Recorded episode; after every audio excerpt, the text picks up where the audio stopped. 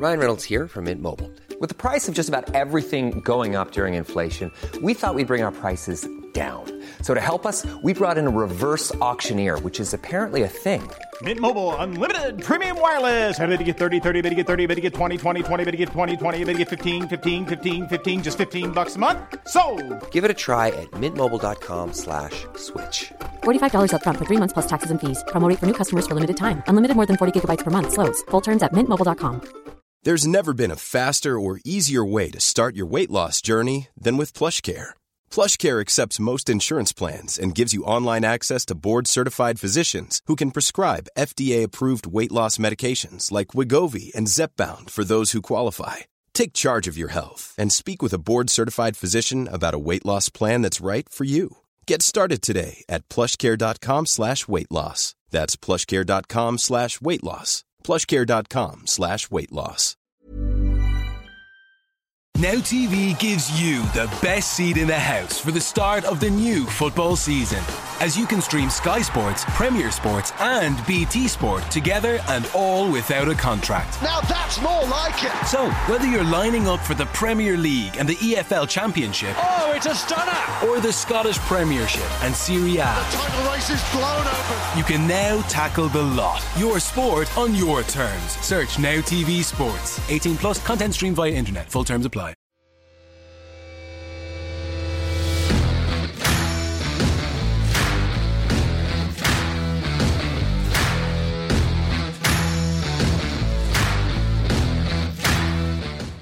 Yes, what a player we've got today. By the way, my type of player.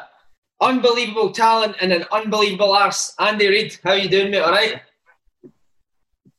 Yeah, I'm very well, thanks, mate. Not about it at all. Glad to see you like them talented players with big bums.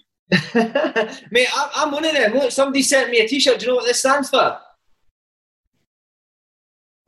Fat Dick.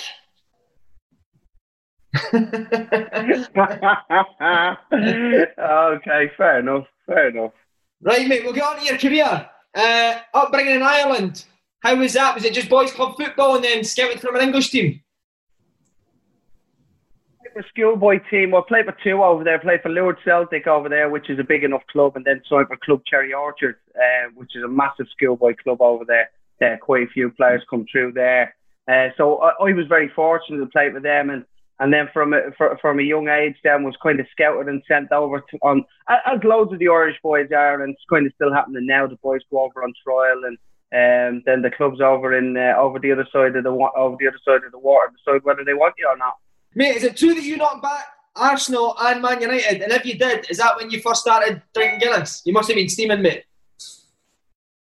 Why did you not get him back? What happened?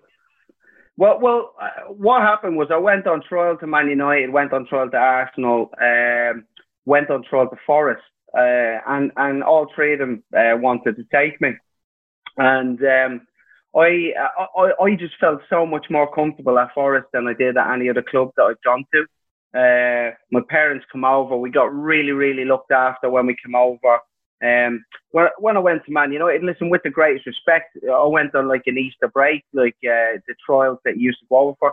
It was like 200 kids there, something like that, you know, over over a five day period. And I was thinking to myself, I, I didn't really feel kind of that comfortable there. Um, I didn't really feel like I just wanted to be another number. Whereas on the other side of it, I went to Forest. Um, felt really, really comfortable. They really looked after me. And, and I was kind of over on trial as a 14 year old. I went and trained with the youth team a couple of days. You know, for me, that was a massive thing. And, and when, I, when I tried to look at the bigger picture, which I know it's very, very difficult at that age, but I tried to look at the bigger picture um, and, and talk to my parents about it. I, I could see a pathway to the first team. I could see, you know, I could see where the progression would be. I could see, you know, playing in the youth team every week. Where's the pathway to the reserves? And, and how can I get into the first team? Whereas I thought, you know, Man United, you've got 200 kids there, and you think to yourself, uh, you know, where's the pathway? And, and I didn't really see it there. Um, so um, for me, um, Forest was, was the only option. And when my parents come over and and seeing everywhere and seeing where we'd be staying in the digs and how we were going to be looked after, there was only one option for me, and, and it was Forest. See, when you first went over, Andy, was Brian Clough anything to do with the club, or was he gone completely?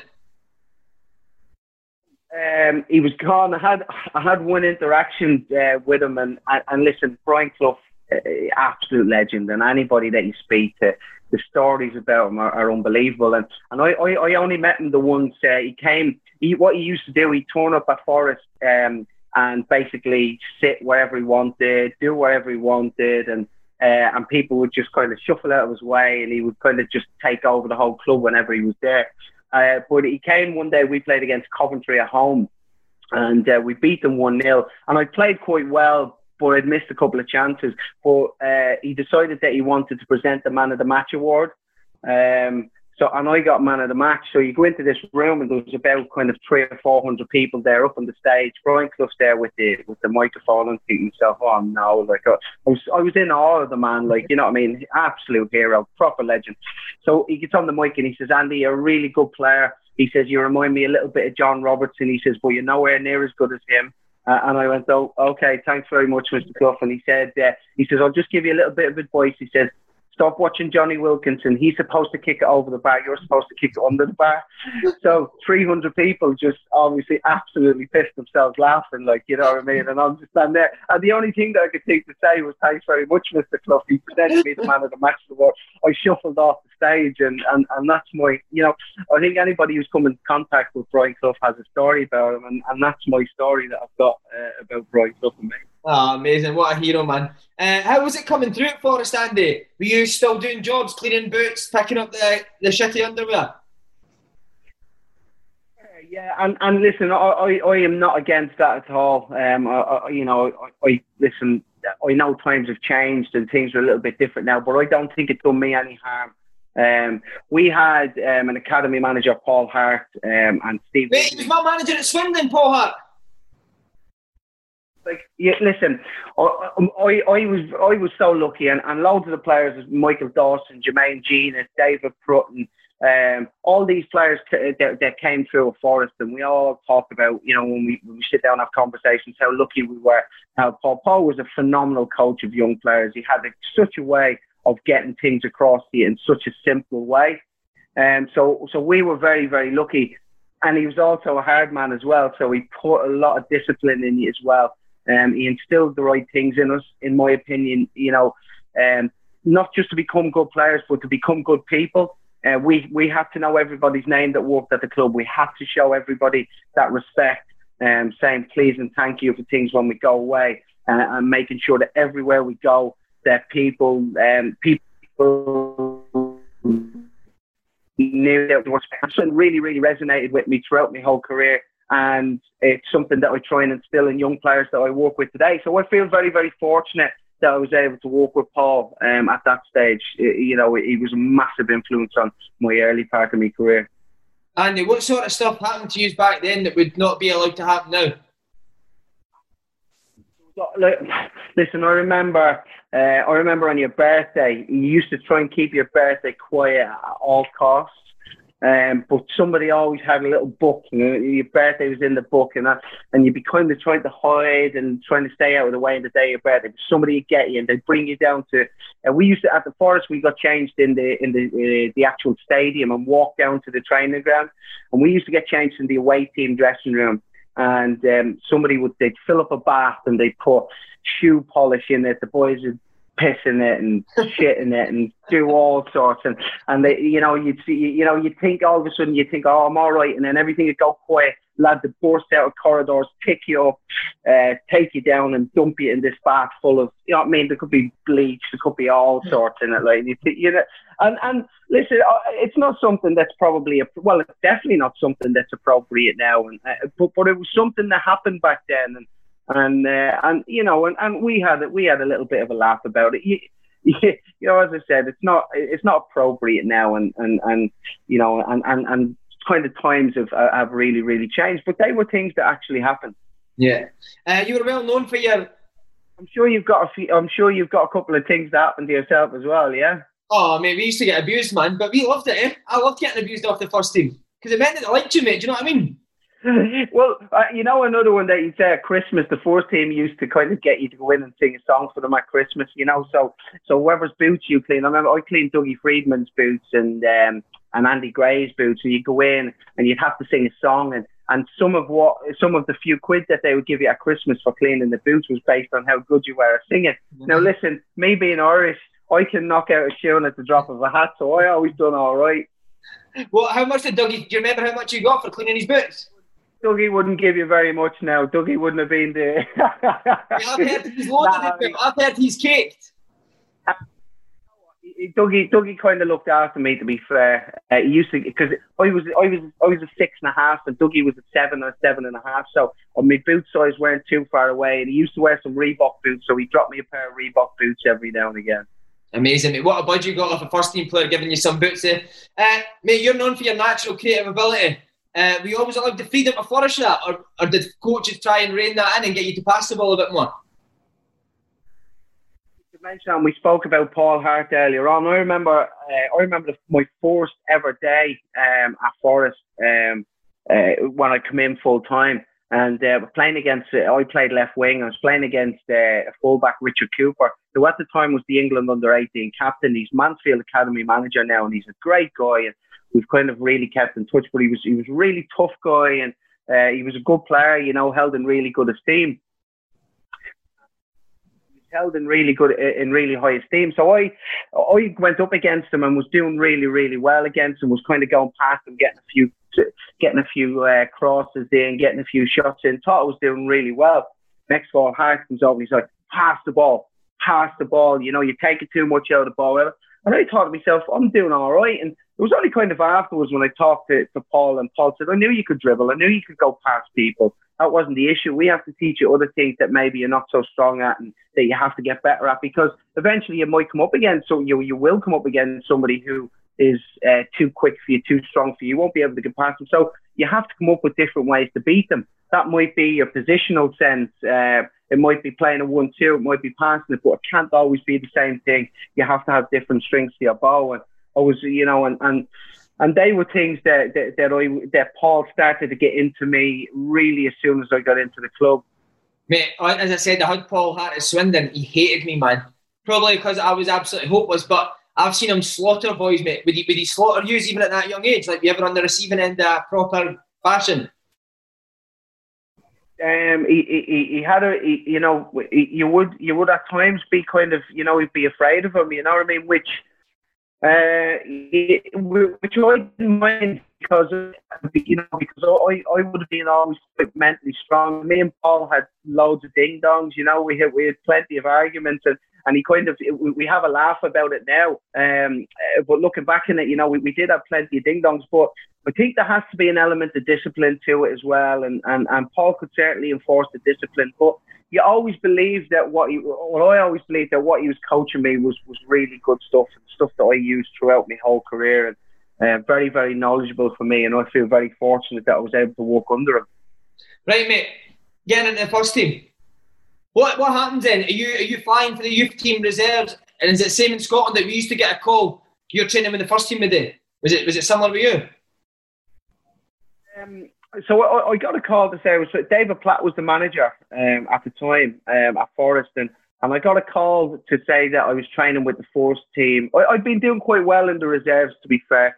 I'd been doing quite well. Um, got a call to, to, to say that I was going to be training with the force team for the next couple of days. So I trained with the force team Thursday, Friday. Was on the bench against um, Tranmere on the Saturday. We're 3 0 up against Tranmere, and I thought to myself, you know, if there's ever a time you're going to go throw a young lad on, you know, you're going to throw him on now. Uh, 3 0 up. Um, I think Tranmere were near the bottom of the table. Um, and, and I didn't get on. And I, I remember I was, I was pretty gutted to be fair. And I had some of the subs were kind of saying, "Oh, really can't believe he hasn't put you on. We're three 0 up," and I was pretty disappointed. So we had Sunday off. I get back in on the Monday morning. He pulls me, and we're getting ready to. We're prepping to play against Sheffield United at home on the Tuesday night. Um, David Platt pulls me. He says, "Really, you're starting tomorrow night." I was like. Like my, my, my backside fell out. I was like, I was like, what? I was like, starting, like, and he's like, he's like, yeah, you're starting. He says, you've been, you've been absolutely flying. He says you've been great. Um, he says I know that you'll be able to handle it. Um, you're starting up front. So um, me and Jack Lester, who uh, be a friend of mine now, and, and we kind of uh, played up front together because you know at the time most teams played kind of two up top um, back then. So um, me and Jack played up front.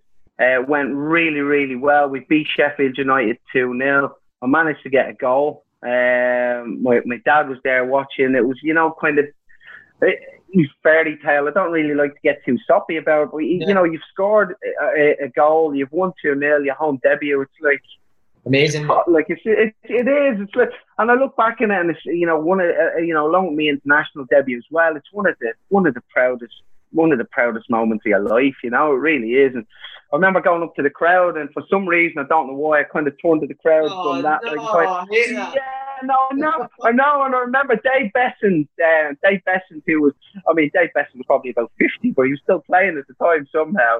Um, and Dave Beasant hammered me the next day. He absolutely hammered me. You know, he, he was like, Reezy, what are you doing? And I was like, I know, Bess, I know, I know, I know. So, uh, but, yeah, but a fantastic experience, you know, really was.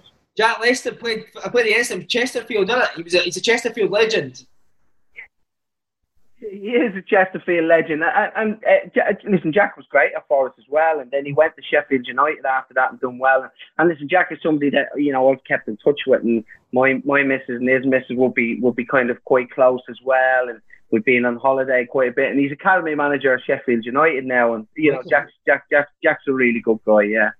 Well, uh, see on David Platt, would he join in training? he was good. To be fair, he, he was he, he, was decent.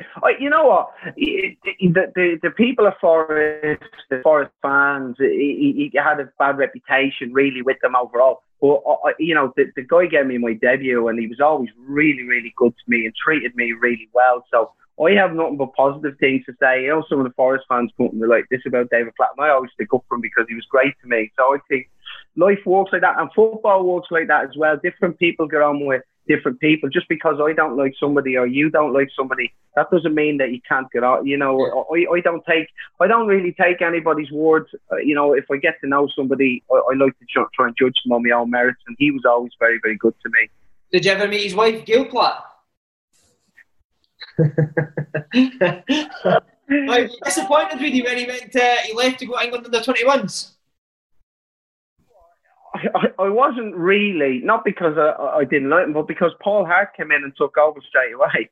And yeah. Paul was stepped up, and uh, so so for me it worked out. It worked out really really well because obviously Paul knew me really well. Me and Paul got on well. He rated me, uh, and I felt that he could kind of make me better. And it was the start of a really really good period for us at Forest, where we we put together a, a, a good side. Uh, we got to the playoffs. Um, Sheffield United beat us in the playoffs. Um, we were 2 0 up with uh, 20 minutes to go in the playoffs and um, I, to, to get to the final. And I thought somehow we ended up losing the game 4 3 in extra time. And still a bitter one to swallow, but we had a really good side. Um, so Darren Ward was in goal. He was a really good keeper.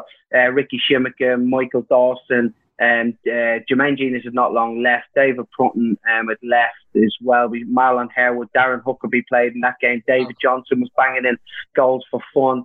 Um, so we, we, we, Jim Brennan left back as well. We, we had a really good, uh, we had a really good side, and we just felt like something was really starting to build. But the club then were, were starting to struggle a little bit financially, and a couple of the lads' uh, uh, contracts were up. They they weren't offered the money that they needed to stay, so a couple left, and then we ended up having to sell a couple, and all of a sudden we've gone from in my opinion, if we had kept that team together and maybe added one or two, I think we'd have won the league the next year. Mm. Uh, you, you know, you let kind of three or four go, you don't really replace them, and all of a sudden then it becomes really, really difficult. You know, you're fighting against, uh, you know, you're, you're kind of fighting against everything, and everything feels like it's, it's it's going wrong for you. So it just goes to show you how quickly football can can can change and kick you in the backside.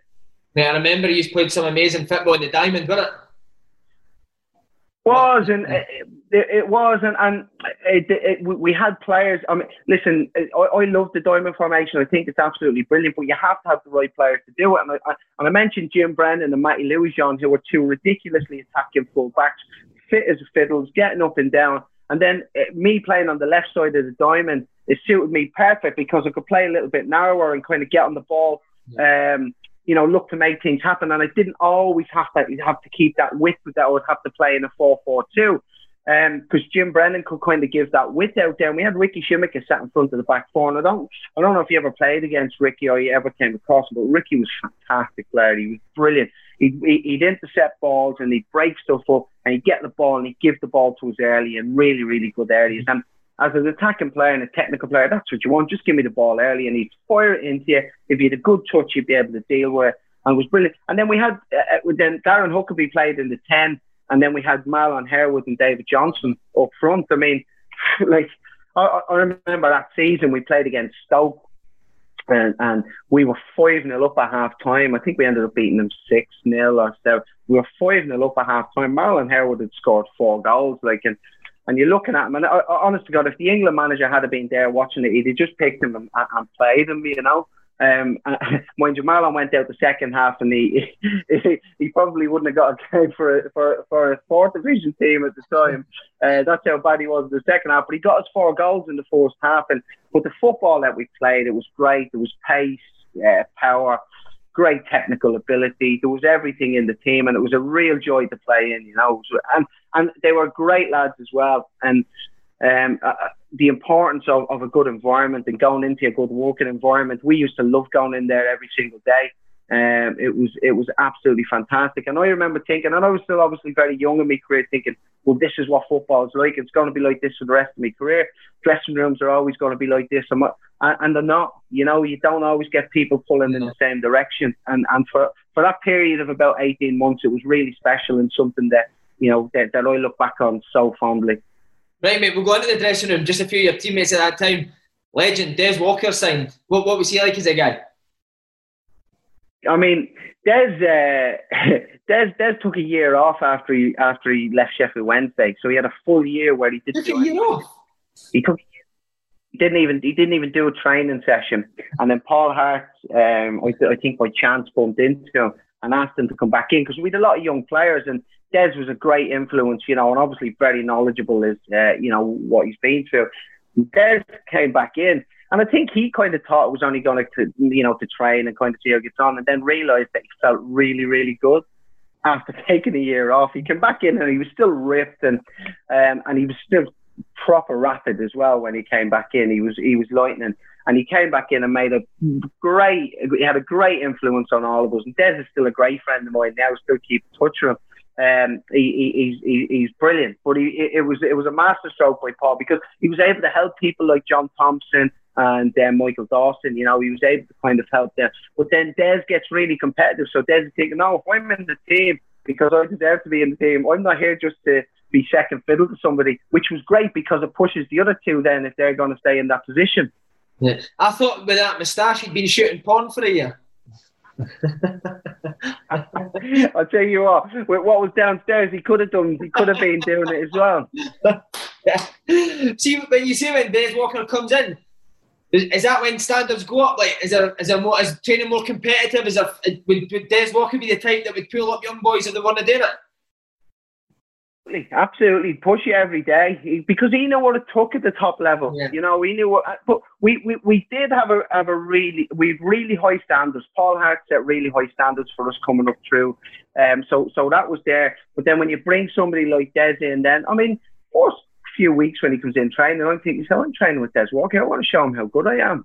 That's that's what I'm thinking. So if I'm going to play up front, I want to have a little battle with him, like you know, because I want him to know who I am. I want them to know. And and and the same, like I told you about the centre halves, eh, they needed to raise their game because they know that Des is coming behind them, and if he's if if if they're not performing, then he's going to take their place. So it, it was a, it was a great stroke by by Paul at the time. It really was.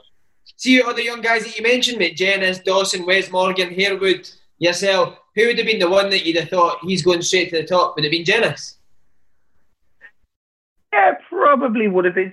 JJ, I, I remember the, the, the like it's it's it's it's mad listening to him and talking to him now, and I can see how far he's come on. But I remember the first year that he came in, um, he was very very quiet and and and I know he's there's never been much on him, but he was he, like he was like that. Honest to God, he was skin and bone. But he his phenomenal ability, could all his timing of his runs was really really good. He read the game really well.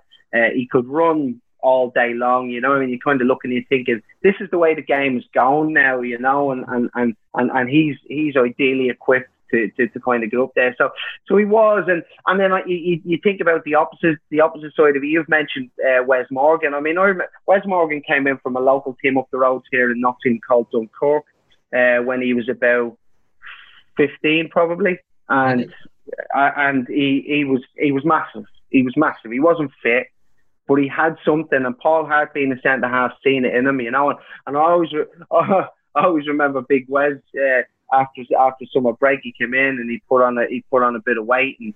Um, and we're all having like a, we're all having a conversation. Uh, Paul's kind of said uh, a couple of people put on weight. I probably would have been one of them. He says, "What have you been doing over the summer? What have you been doing?" He said to Wes, "What have you been doing? Have you been drinking?" And Wes has gone, "Yeah, yeah, I've been drinking." He said, "What have you been drinking?" He thought he was going to say like a beer or something like that. He says, "Yeah, double brandy and coke." Like, you know, so he's like, so I was like, "Wes, just say you're drinking a beer, will you?" Um, I, so no, no. So, so I say that, and I say that, and it's not to put him down, right? And I say that because I look at when he just came in, I didn't realise what the professional game is, and I seen him lifting that Premier League trophy, like, uh, uh, like that's that's phenomenal, Is it? honest to God. Because a nicer guy in football you couldn't meet. He's an absolute hero, honest. and I was so so pleased with um, the, at the way he made his career and, and and what he ended up doing. We played Leicester in the FA Cup, mate. He was the Leicester captain at the time. And like you say, when you play against the higher guys, usually they're arseholes, but Wes Morgan could not have been nicer to every single one of their players there. After the game, came over, spoke to everyone brand new.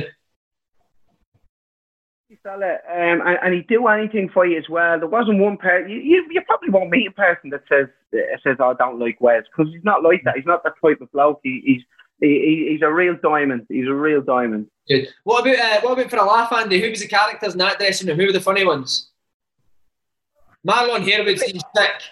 Yeah, Marlon, Marlon's all right. I tell you what, I wouldn't say that to his face. No, though. never that Oh, yeah, no, I didn't think you would. No, no, Mar- Marlon's all right. Marlon's all right. I, I, I think I probably, I think I probably would have would have been up there for the uh, in in that kind of thing. I always like having it having a little bit of laugh, and uh, and I always think that that it's very very important. So I always try to. But we we had a couple of characters just after we got into the into the force team. Um, what they they just been in the force team. Alan Rogers was one. I don't know if you've come across Tank before. Played for Forest, and he played for Leicester, left back.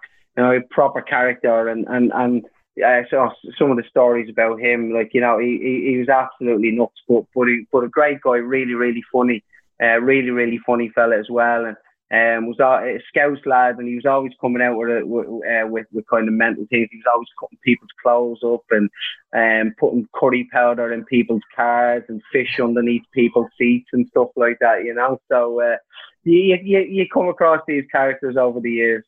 Could you ever wind Paul Hart up, or was that a no go?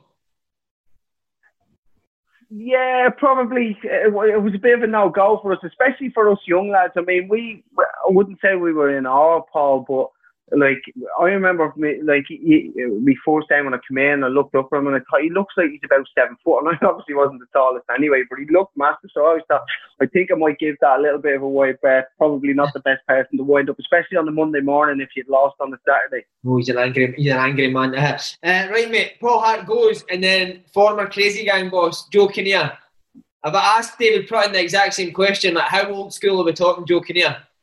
Uh, listen, you, you can't help but you can't help but love Joe. Like he's uh, he's he's just one of them things. Like you you could be so pissed off him for one reason or another. He left you out of the team, or uh, he he loved telling porcupines. So he just little little things that he just say something and then it wouldn't happen, and you you'd be and then he just say something then in his little cheeky his cheeky voice, and, and you just couldn't help but laugh at him. He was he was uh, he was one of them. He was. Uh, a a proper character, real, uh, but real old school. But what he did, uh, he brought Mick Harford in with him. Um, Wow, he is a hard man. Well, he is, but Mick's, Mick's, Mick's fantastic. Uh, he's, he was a he was a really really good coach, but he was a really good guy, and, and I always got on really well with Mick because. Uh, well, Joe was kind of away with the fairies and kind of being Joe. Mick was very, very kind of straight, and he'd be honest with you, you know. So, I- so I would kind of, you know, I I could kind of go to Mick and, and speak to Mick honestly because at the time Tottenham were kind of in for me. Um, but but she, she the, the thing about Joe is so Tottenham a bit were were in for me, and I wanted to sign for Tottenham. And Joe called me into his office one day and he told me that Sevilla wanted to sign me. Like so, so I ring my agent, like, and I'm like, Joe said Sevilla want to sign me. So he gets in touch with somebody who gets in touch with somebody in Sevilla. They never even heard of me. and Joe was telling me that Sevilla wants to sign me, you know. So I go, so so instead of going to Joe, because if I went back to Joe and said to Joe, Joe, what are you on about? Sevilla don't want to sign me. Just say, no, no, no. I was talking to this fella, and this fella, and this fella. They definitely want to sign you because that's what he's like. But I go to Mick and I say, I say, Mick, what's going on here, bud? He's like, really, Sevilla don't want to sign you. They're just trying to get more money off Tottenham. So that's what I'm kind of telling you. But Mick, but Mick could be straight with you and kind of tell you, you know. Uh, but uh, ah, so, all, all fun and games, all fun and games. Did he use any of the crazy gang techniques like training and that? Was it was it ever just like a pure carry on? Not really. I mean, I, I don't think that you could. I, I, I don't think that you could really, you can't really recreate that um, unless you have them characters in the, you know, we, we didn't have any Vinnie Jones or John Fashanu or kind of anyone like that. So I think it's very, very difficult to kind of just kind of re- recreate that. But he was very, very old school. Um, he was he, he was very old school in the fact that he'd come down and he'd probably watch training for five minutes and there'd be a little kind of five side going on and then the rain would start like so he'd just like put his umbrella up and just toddle off back like and you think is that where's the gaffer got you, you know you know that kind of thing which which kind of I mean you're talking 20, yeah. 20 years ago now. You know what I mean? It's um, it was just it was just the way it was. So why did you leave Forest, mate? Desperate to get to the Premier League. And I didn't feel that there was going to be much opportunity at Forest. As I said, they were really, really cutting back, and um, some of some of the players that we let go were really, really good players, and the players that came in, you know, they, they were still some decent enough players. But I didn't feel that players probably that was going to get to the Premier League, you know, with the greatest respect.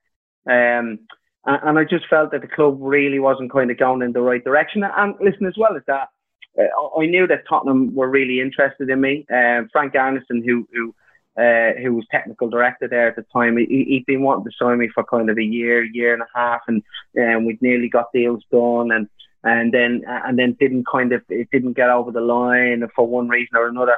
But but they still kind of kept um, you know, they still wanted to um, wanted to sign me, which was great. And we were still really struggling to get the deal done. You know, right going up to deadline day, uh, probably probably a week before uh, Dawson, Michael Dawson then came into the equation, and they were trying to get a double deal done.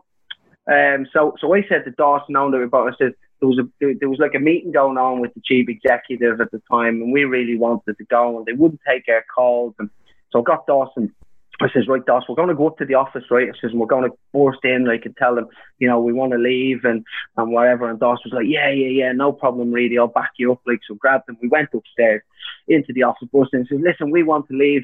Tottenham want to sign us and all that, don't we, Doss? And Doss stood there like that. he didn't open his mouth. Don't we, Doss? And he said, yeah, yeah, yeah. So we turned. So that didn't work, right? So, so we're back out and uh, gets to deadline day, uh, gets a phone call. Still hadn't agreed a fee, um, but the agent ring. My agent rings. He says, "Listen, we need to get you down there. Um, uh, we're hoping to get the deal over the line, but you're going to have to miss training." Uh, Daniel Levy said, "If you if you miss training uh, and it, the deal doesn't go through, we get fined, he'll pay our fine for us." You know, so so we're off down we're off down to down to Essex. Um, and we're, we're sat in a hotel just around the corner from Tottenham's old training ground. And uh, we're there for about four hours. Like, and I said, "Come on, Doss, let's go for a walk." And Doss goes, "Yeah, yeah, no problem." So we go for a walk and uh, out this back way into Essex. And we around this corner and then into this field. And next of all, just up to our knees in mud. Like we were just like just completely covered in mud. And we're like looked around, hadn't got a clue where we were. Then the next of all, the phone rings. It's my agent. He says, "They're after agreeing a fee. Get yourselves back here." I looked around, I haven't got a clue where I am. And Doss start panicking. Then, Reedy, Reedy, if you ruin this for me, he says, if you ruin this, um, he, he says, I'll never forgive you. You know, so managed to find the street. Agent come and picked us up. Like get in the car. We're covered in mud. Torn up the Tottenham's training ground. Covered in mud for medical. I was like, oh god. Like it was, mate. It was a bit embarrassing, but we managed to, to kind of get the deal over the line in the end. Amazing, man. That's amazing. Because uh, Martin, Martin Jol had only just taken over there, haven't they? So was it was Arnesen that wanted you? Yeah, you see, Frank Arnesen was the one who kind of really wanted me, and, and Martin O'Neill, uh, sorry, Martin Jol was was was head coach um, and, really just focused on, on, on coaching the team. But Frank Arnesen kind of was running everything um, above that, along with uh, obviously Daniel Levy then above that.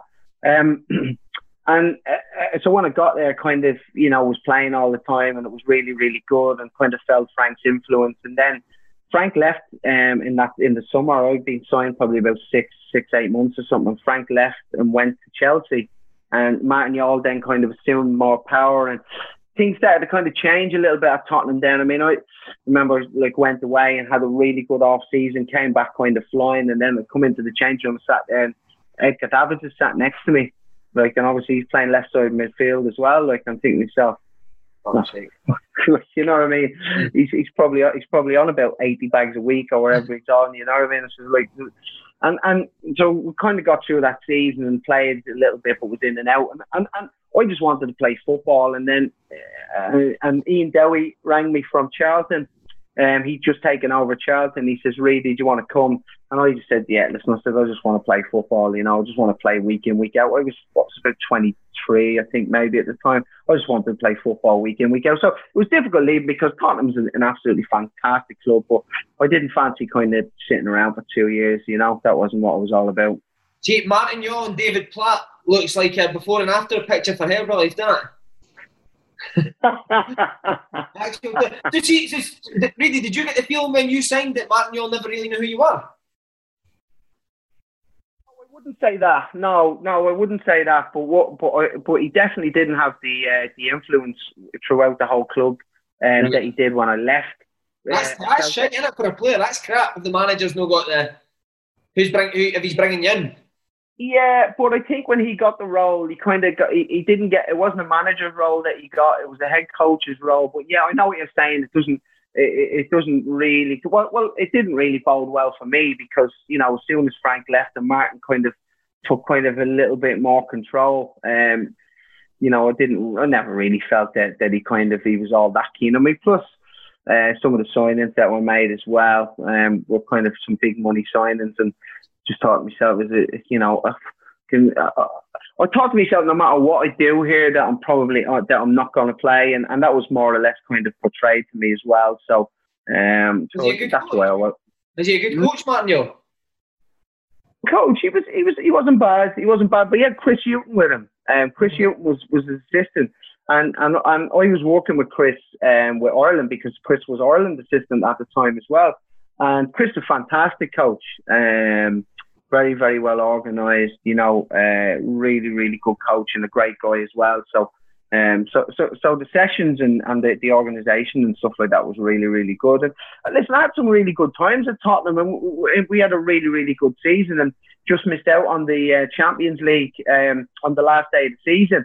Um, Arsenal pipped us on the last day of the season, which was a bit of a sickener. I don't know if you remember, but it was when um, we played West Ham away, and we stayed in a hotel in Canary Wharf, and the uh, some of the lads came down with uh, food poisoning.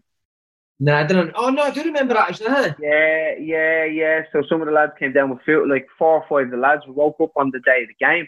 So the lads were green, um, like, and then there was all sorts of theories coming around that the food was spoiled and uh, and all the stuff. But um, the lads were very ill, to be fair. I mean, remember Michael Carrick, Michael Dawson, and they they came down like ghosts. Um, you know, they were obviously very, very sick, um, but they managed to play. But we missed out. If we had a if we had a beat uh, West Ham on the last day of the season, we'd have got to the Champions League. So uh, would have been would have been good, but unfortunately, it, it wasn't to be that season. How's it? How does a Tottenham? You said that Nottingham Forest dressing room was a great laugh. How does a Tottenham dressing room compare to a Nottingham Forest? Is it no as lively?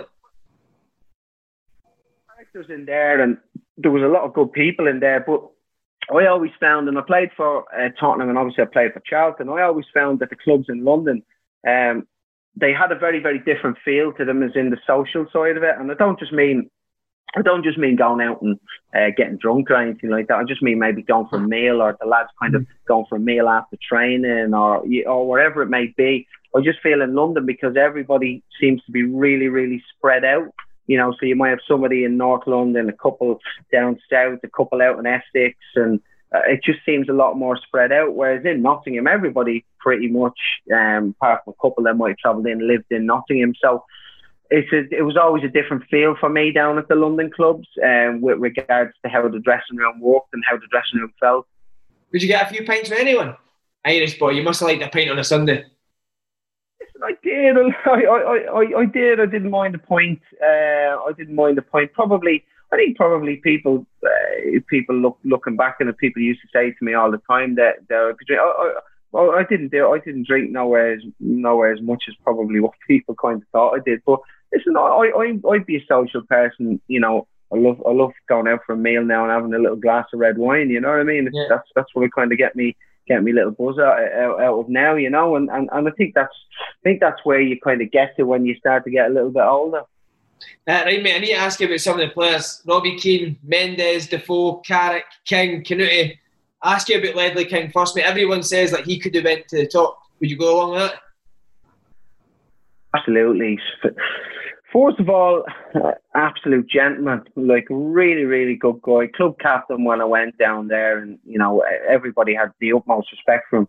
He used to probably train sometimes on a Thursday, but not very much. Most of the time, just train on a Friday and then play on a Saturday. Wow. And he was always the and, he, and most weeks he was he was the best. I only ever seen one player get the better of him, and that was Van Nistelrooy. We played against Man United at, at White Hart Lane, and they beat us. Think it was four two. They beat us, and Van Nistelrooy was he was phenomenal uh, that day in particular. Um, and he gave Ledley a bit of the run around. But in all the games I've seen Ledley play, that's the only time I've ever seen anybody give him the run around in training or in the game. Um, absolutely fantastic. But definitely, like if he, you know, you're relating to probably Paul McGrath. Um, you know, very very kind of similar, but you know, top top top top players. Another one I love, mate, is uh, Michael Carrick, one of my favourite players. How, how good is he? season that we went, the season that, that, that I was just telling you about there, that we nearly got into the Champions League. uh, We went, we went and played Arsenal away on the, uh, and it was the last ever North London derby um, at Highbury, and went there, and they had a they had a smashing team at the time. Like you know, you have your Henry's and um, uh, uh, Pires and Lombard and kind of players like that. They're really really good team, and Michael Carrick went. uh, He was unbelievable that day just ran the game from start to finish, pass and left foot, right foot, interception, right area.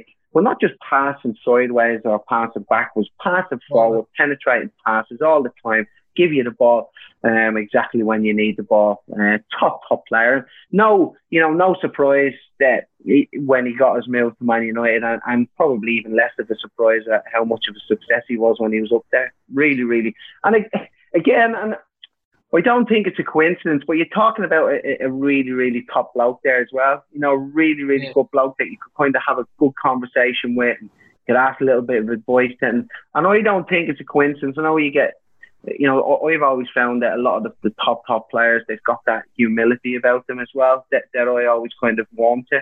Listen, you get the odd, the odd egg and then Edgar and that's going to happen. Edgar David's in it. Uh, yeah. Well, no, you know what? Edgar's a character, but he, he, he could be hard work, you know. He, In what way? In what way could he be hard work? Well, well, uh, you know, listen, I, I, I- I had a little moan in in me myself throughout my career, but but nowhere near as much as this chap, you know. Honest to God, he could he could moan he could moan about anything. His studs weren't tight enough, the socks weren't long enough, to, you know. But I, yeah, I, I actually had some interesting conversations with him with him as well, though at times. You know, listen, he, played with top top clubs all around the all around the world, you know. Yeah. About again in that squad? Who was anyone is anyone that's funny at that level, or does that not go on? Character. I don't know if you have if you have come across Robbie Keane in in in his uh, in his a bit that you do, but Robbie's always been a character, and he always was. And when we went away with Ireland, he was always the same, and and, and down at um and down at Tottenham, he, he he was the same as well. And he, he um I, I remember the, the the lads were winding me up. So so I signed right.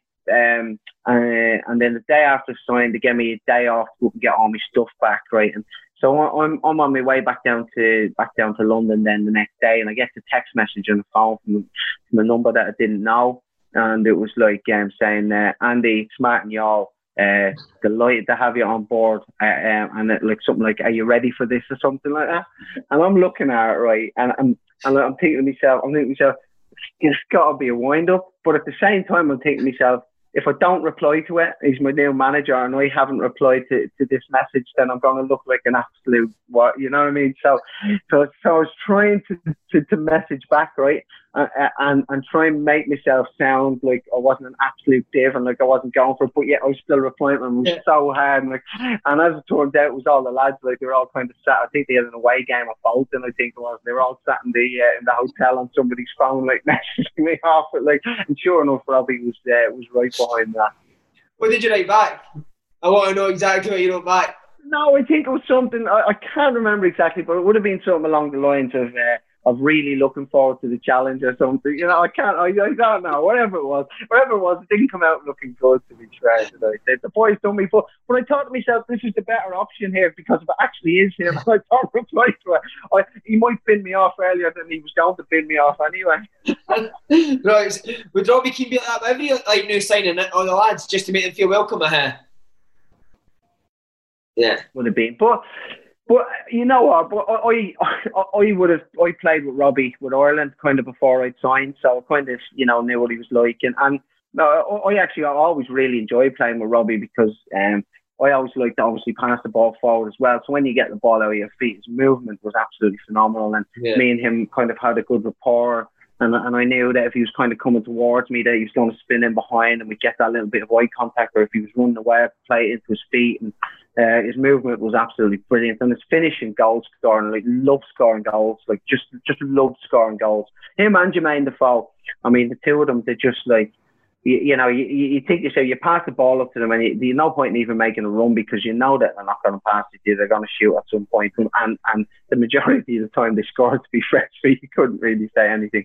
What's the obviously Defoe's up here now? What's he like as a guy? You know, again, he's another one that, you know, apart from probably a couple of foreigners at times throughout my career, there wasn't probably too many people that I didn't get on with. I, I think yeah. I pretty much got on got on with most people. Um, and, and Jermaine, listen, Jermaine was all right. He was just, he was very very single minded, and you know, I mentioned their goals. He, he, he just wanted goals all the time.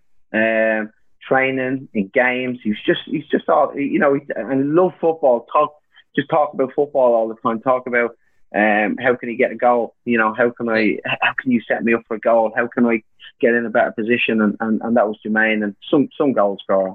Because mate, your debut though, you played White Hart Lane, you beat Pompey three one. You must have thought this is a canter, nah?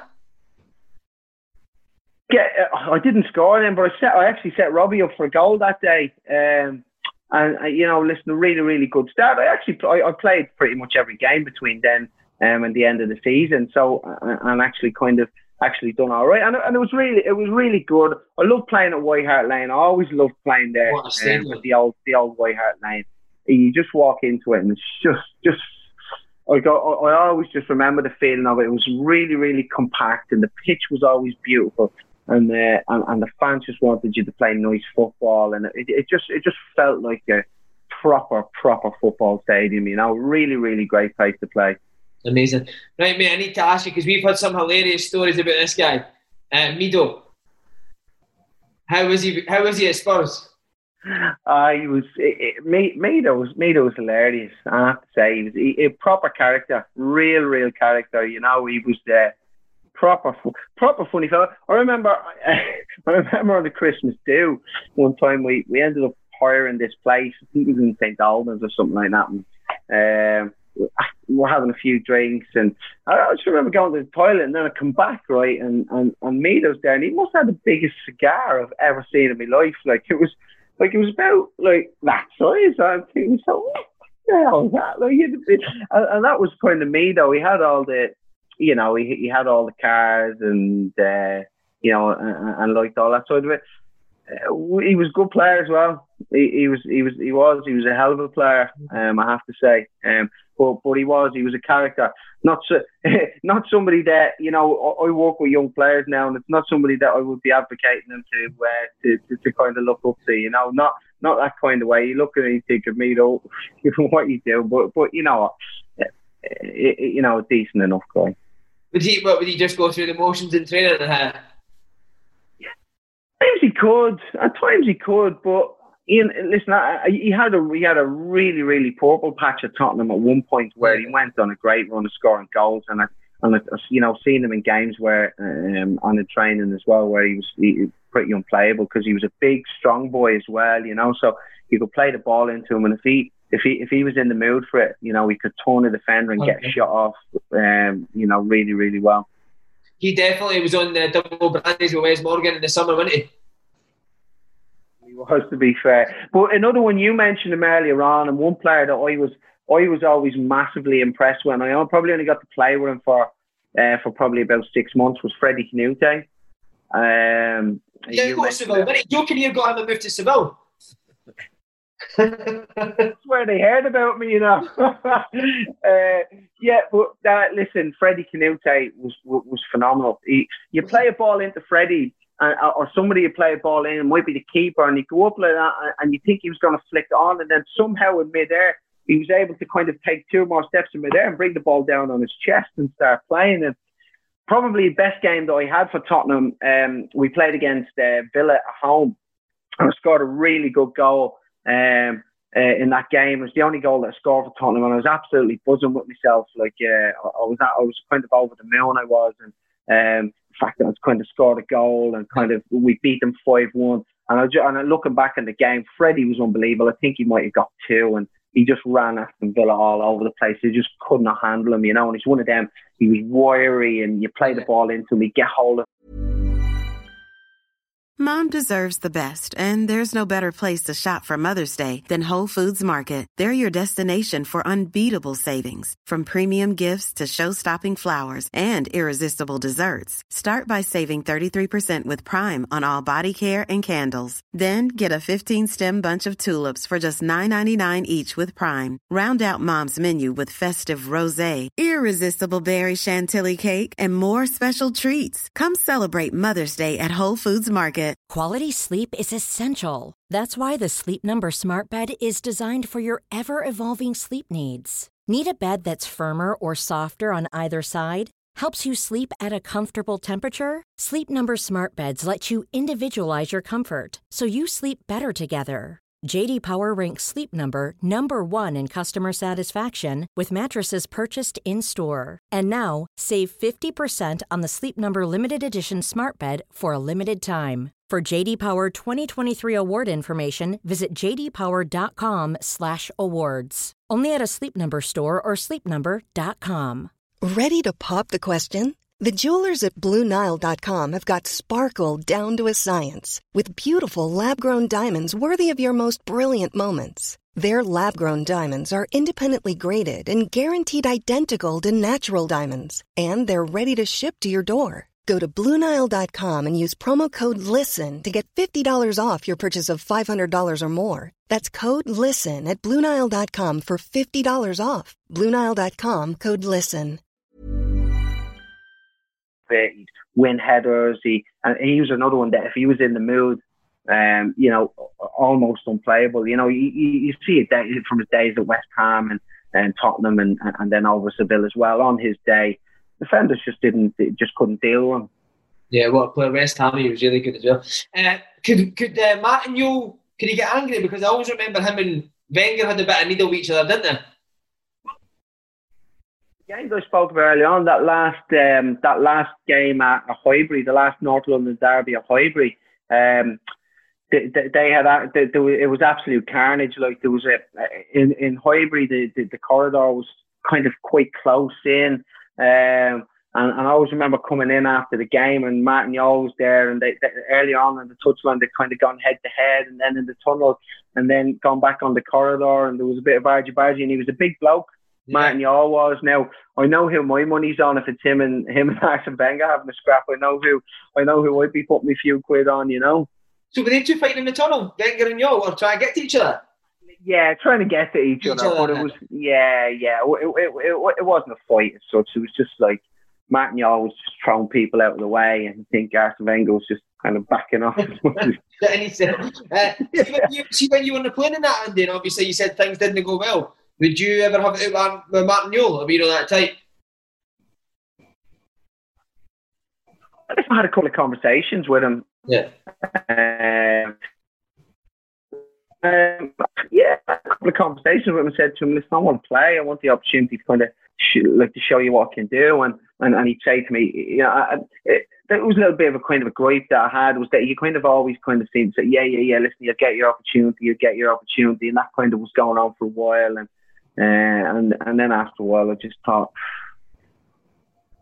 You can go and bang on the manager's door, and he's obviously, you know, doesn't want to give you an opportunity, or you're not for him. Which, which, listen, is is totally fine because that's what happens in football. Football is, you know, I know you hear people say all the time, football is about opinions, and certain managers like certain players, certain managers don't yeah. fancy, you know, and, and, there's nothing wrong with that. For me, and I'd like to think that I take it into being a coach and being a manager, I just try and be as straight as I can, and I'm just going to say, listen, you're not really for me, but you know, you might be for for for somebody else because that's how football two football works. You know, you know the managers that bring their players around with them all out because they rate them, and you hear another manager be like, "Well, I wouldn't sign him because he's not for me." It just depends on on what suits you, and there's nothing wrong with that. You're right, mate. All players want is honesty, innit? Uh, right, we'll go on to Ireland, mate. Uh, was it always a dream for you to play for your country? I, I was fortunate that I kind of played for Ireland all the way up. I played for Ireland from under 15s all the way up, and um, in the senior international. Um, and I, our manager that, that gave me my debut for Ireland was Brian Kerr. Um, and Brian had been my manager kind of pretty much all the way up uh, at underage level. And we'd won the under 16 European Championships um, up in Scotland. Um, actually, that was 97. Who was in that team, Andy? Who was in that team? So, so Liam Miller, um, Jim Goodwin, uh, John O'Shea, uh, Joe Murphy, John Thompson, Graham Barrett. I don't know if you yeah, remember. Yeah, you remember Graham Barrett? Yeah. yeah. Yeah, we we we we had a, we had a really good team to be fair. Uh, we went on we went on some run to be fair. We beat uh, so we beat uh, drew with Scotland in the first game, beat Finland in the second game, beat Spain in the third group game, beat them one 0 Spain were tipped to to go and win the whole thing. We beat them. Um, and then we beat Denmark, I think, in the quarterfinals, uh, Portugal in the semi final, and then beat Italy 2 1 in the final. So, um, massive, like, and the game was on Eurosport as well. You know, it doesn't get much better than that. A game on, a a game on Eurosport. But, so that was the start of a journey for a lot of us um, at international levels that, you know, went on to, to kind of um, to kind of play senior level. But Brian Kerr was the manager um, and uh, and he kind of called me in um, to the senior squad, and you know, and, and started me in the first squad. Um, that he called me in, and uh, we played against Canada. And um, I didn't think again. I didn't think that I was going to start, but he started me, and um, and I always remember lining up for the national anthem at the old Lansdowne Road before it being redeveloped, and um, um, seeing all my family there the national anthem playing. Really, really proud moment. And you know, again, you know, you know, something that you look back on and you think to yourself, nobody can ever take that away from me. Mm, amazing. Uh, everyone that we speak to here that play, has played with Ireland, always seems like they love meeting up. Why, why do you think that was? Because you've got a good, right, good booze.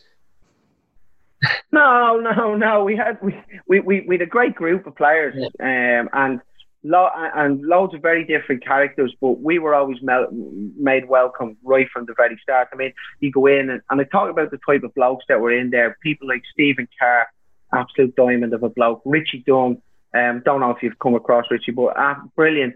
Uh, then you got people like uh, Kenny Cunningham, Gary Breen, Steve Finnan, Ian Harte, and then and then people that you know playing in midfield that would have been like Mark Kinsella would have been great. Lee Carsley probably in particular, and Graham Kavanagh, yeah. two lads in midfield that would have helped me so much. Then you got Robbie and Duffer. Um, I, I, you kind of look around and you, you know, in most squads you go into a team or you go into a squad and most you kind of look around and you say, well, he's a bit of a whatever, or he's yeah. a bit of whatever. You kind of look in and there wasn't there wasn't any. Everybody was was decent lads, and we used to we used to love meeting up. We used to have a great laugh. Uh, we used to we used to have a point when we could. Don't get me wrong. Um, but uh, but then when it came to football, we were very very focused and got got a lot of good results as well. Um, in and around that period, we're very very unfortunate not to uh, qualify for the World Cup. Uh, Damien Duff said all that. He he said his favourite one was when they got it because the pub stopped serving at three. They would get on a train to Cork just to drink and then get a train back to Dublin. Is that right? You ever involved in Yeah, well, listen, there's, there's, there's, there's, a few there's a few kind of stories about that, but but uh, listen, what we we we socialised at the right time and we had a few drinks. Don't get me wrong, and there was some some really good stories, but there was a serious element too. But I always do remember that. I won't tell you, I don't tell you who it was, but I always remember my first trip. And I'm I'm kind of laying in the bed in the bed like just getting to about half ten the Sunday night, and you're supposed to be in bed. Somebody knocks on the door few lads going out, you're coming out, and I'm thinking it's my first trip. No chance. Like I'm, I'm, I'm just not doing it. Like, I said, like I want, I don't want to ruin it. Like, because it, it would have been if everybody gets caught, I'd be the one that kind of, you yeah. know, gets binned off or whatever.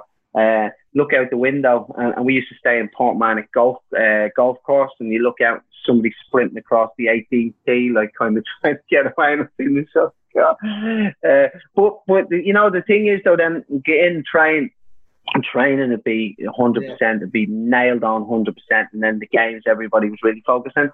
I think it's important to, you know, to stress, and I know what we said earlier on, football's not like that anymore. Football's changed. It just, just doesn't happen anymore. And you you wouldn't advocate for it to happen. I, I you know, if, if that was happening in a team that I coach, it's just it's just not acceptable. Um, what you said, though, Damien, that was what you said as well. The reason they could do it is because they could handle it and they could still train at 100% the next day. Yeah, they well, listen. Yeah, always kind of everybody always gave hundred percent. It was demanded from uh, the managers, but it was also demanded from each other as well. You know, you you you know you you real senior pros there that if if if you weren't at it, you know, and I, I mentioned all them people. Um, but but for instance, if I wasn't at it in training for one reason or another, Lee, Lee Carsley kind of come to me and say, "Really, you know, Robbie of say, really what's going on here? You know, and and, and everybody kind of held each other to account, and, and it was, yeah. you know, again, a really, really in, in, enjoyable period. Great stuff. Uh, right, mate, you played in Roy Keane's return to the national team after the Saipan fallout. What was that night like? How was Roy the first time you met him? Yeah, listen, Roy was Roy was good as gold when he came back in. I know he wasn't he wasn't the Roy that uh, as a player that that kind of you know uh, that in his pomp, but when he came back in, he was he was really really good to me, and always I had plenty of good conversations with him. I don't like I think because he had played for Forest and I was at Forest at the time as well.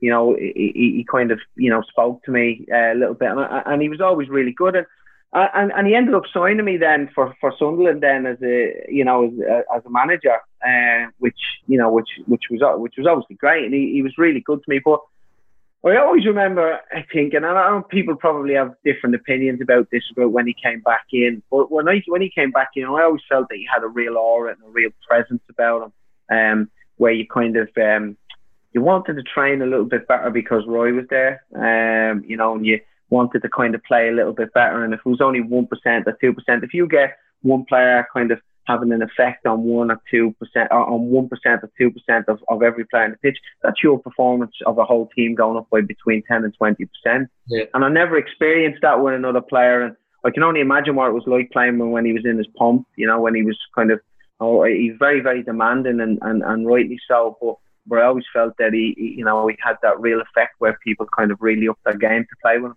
Do you remember him roasting you as a player? Do you remember the first time thinking, wow? Um, I'm, I'm sure there was. I think he was a bit more mellow by the time he yeah. by the time he kind of come back. He wasn't, you know. I don't think he was. A little bit.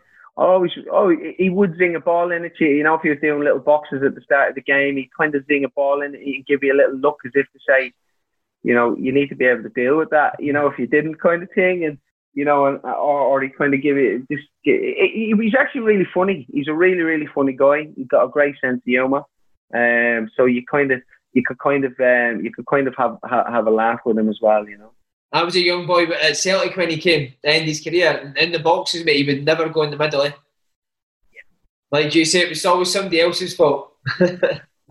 yeah, but but but you know what? He, he he was a great passer of football. I know people go on about the other side of, of his game and winning the ball back, but he was actually a really, really good footballer. I remember talking to talking to Des Des Walker about him because Des played with him when Roy was at Forest when he came over, and Des was at Forest kind of first time around. And he said really could do everything. He could head the ball, he could tackle, he could pass the ball. At that time, he could get into the box and score goals. He said he, he had a bit of everything. Um, he said proper complete midfielder, and you know he, he, he was he was top man. Like you said, with Carrick, mate, it was always forward as well, wasn't it? Uh, right, mate, just on Ireland, what was the closest you came to getting in a squad for a major tournament? Were you ever like the last one to miss out? Well, I mean, I, I, I didn't. I was the 2002, wasn't it? In um, it was 2002 in Japan, was it? Yeah. I, I was playing for the 21s at the time, um, so I was never kind of really uh, anywhere around it. Um, I didn't get into it until Brian Kerr took over, and, and, and I think it was 2004. I think I might have made my debut, so I wasn't that close. Um, and then we played in that qualifying campaign, and and it's, it's the closest I've ever come to kind of playing in a major tournament because we we were one 0 up against Israel away in Israel, and they equalised four minutes into injury time. Um, and at home we were two 0 up against them at half time, and we ended up drawing two two with them. Um, and if I know ifs and buts, and if you know, it's easy to kind of say that now in hindsight. But if we had have won one of those games, um, we'd have qualified. Closest I ever kind of came to, to, to playing in a tournament. Mm. And in 2012 Euro squad Trapattoni, you were playing regularly for Forest, but did you not get on that well with Trapattoni now?